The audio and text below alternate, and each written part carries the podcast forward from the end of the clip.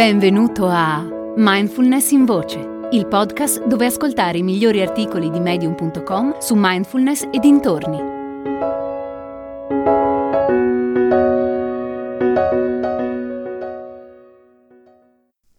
Il mio viaggio tra mindfulness e meditazione di J. D. Andre. Ho iniziato a meditare vent'anni fa dopo aver letto un articolo sull'efficacia della meditazione per ridurre lo stress. A quell'epoca ero parecchio stressato e avevo bisogno di tutto l'aiuto che potevo ricevere. Non conoscevo molto della meditazione. Sedevo a terra con la schiena contro il muro e le gambe incrociate. Non riuscivo, e non riesco ancora oggi, ad assumere la posizione del loto. Regolavo il contaminuti sul 20 e concentravo l'attenzione sulle sensazioni del mio respiro che entrava e usciva dalle narici. Si rivelò un'esperienza non così magica che non durò 20 minuti. A dire il vero a me sembrò durare tutto quel tempo, ma quando aprì gli occhi per vedere quanti minuti erano passati, ne erano passati solo quattro. Subito mi sentii frustrato ma scelsi di stare sul pezzo e chiusi nuovamente gli occhi, questa volta per soli due minuti. A quel punto decisi di terminare la mia prima esperienza di meditazione. Cos'era successo? Beh, avevo scoperto che la mia mente era assolutamente fuori controllo. In sei minuti di meditazione era saltata da un argomento all'altro, a partire dalla scuola elementare fino al giorno precedente in ufficio. Mi ero distratto pensando a una persona che mi aveva fatto arrabbiare tempo addietro e a una frase detta inavvertitamente a un amico la settimana prima che lo aveva turbato. La mia mente era poi saltata alle bollette che dovevo pagare e al dubbio di aver messo o meno il francobollo sulla busta che avevo imbucato quella mattina. Avevo ripassato mentalmente la lista di cose da fare il giorno dopo e come prepararmi per l'appuntamento del venerdì pomeriggio successivo. E avevo pensato anche ai predatori dell'arca perduta. Perché?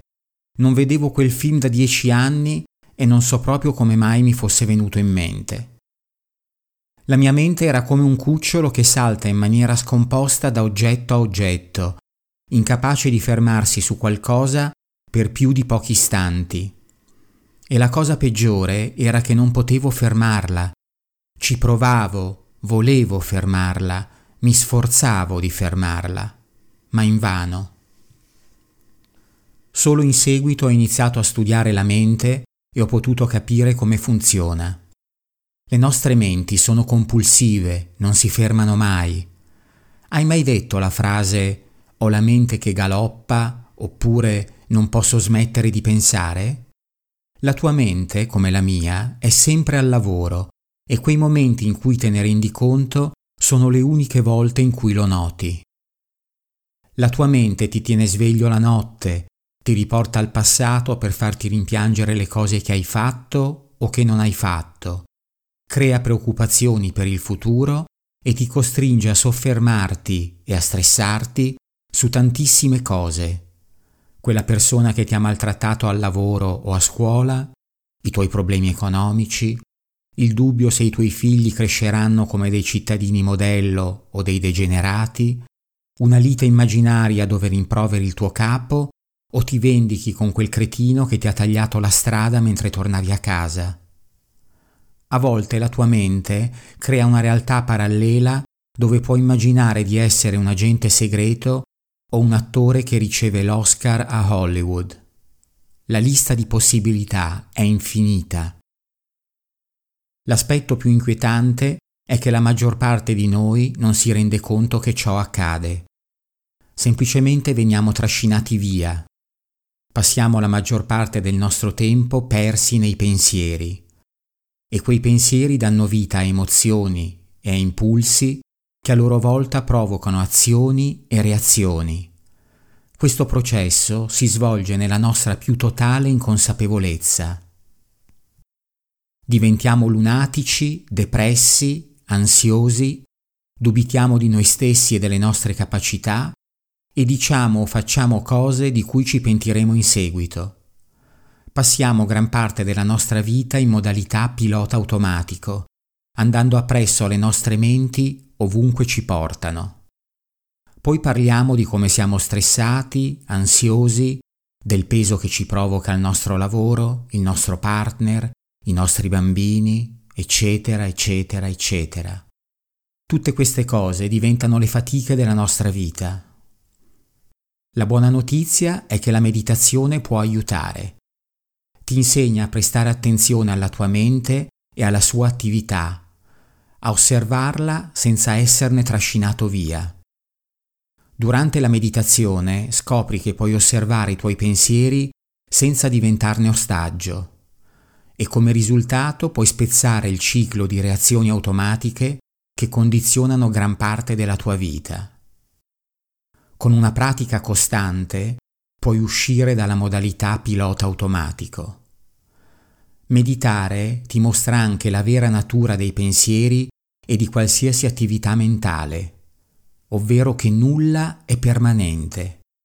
La tua mente cerca di convincerti del contrario, vuole che pensi che i tuoi problemi non se ne andranno mai, vuole che pensi che i tuoi problemi sono più seri di quelli di qualsiasi altro. Fa sembrare ogni cosa urgente, critica e spesso la trasforma in una questione di vita o di morte e ti convince che devi passare le tue giornate immerso nelle preoccupazioni, nello stress, nella paura, nell'insicurezza e nel conflitto. È sfiancante. Con la meditazione impari che non devi necessariamente farti coinvolgere in quel dramma mentale.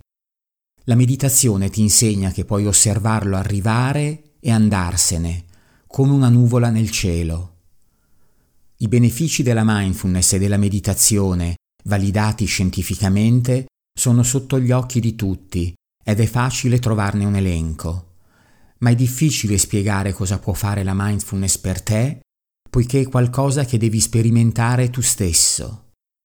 Quello che posso dire è questo. Una volta che impari a discernere i tuoi film mentali dalla realtà, la vita migliora drasticamente. C'è una bella differenza tra una tigre che sta per sbranarti nella tua mente e una tigre che sta per sbranarti nella realtà. E per quanto questo esempio faccia sorridere, molte persone vivono senza rendersi conto della differenza, portandosi appresso lo stress, l'ansia e la preoccupazione che ne conseguono. Oppure soffrono di depressione come risultato del continuo rimuginare su situazioni negative e cariche di sofferenza. O sviluppano un senso di scarsa autostima perché il loro critico interiore continua a paragonarli ad altri e gli dice che non saranno mai bravi abbastanza. Io medito ogni giorno e mi piace pensare che oggi sono un po' più attrezzato rispetto a vent'anni fa quando ho cominciato. Non è sempre così però, e va bene comunque.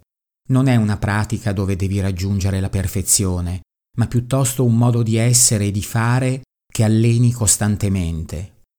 Come chiunque ho alti e bassi, ma se guardo al quadro generale sono arrivato a comprendere che non devo necessariamente lasciare il comando alla mia mente e certamente non sono obbligato a seguirla dovunque va. Forse questo è il segreto della vita? Chissà. La sola cosa di cui sono sicuro è questa. Rende la vita un posto migliore in cui essere. Trascorsi i prossimi vent'anni vi farò sapere nel frattempo perché non provate a meditare? Non dovrete indossare tonache o cantare in coro. Non dovrete studiare la filosofia orientale o il misticismo New Age. La meditazione non creerà conflitto con il vostro credo religioso o filosofico. E non dovrete sedervi nella posizione del loto a meno che non lo vogliate. E cosa più importante, non potrete fare peggio di quanto feci io la prima volta. Hai ascoltato Mindfulness in Voce, il podcast di Mindfulness Bergamo www.mindfulnessbergamo.net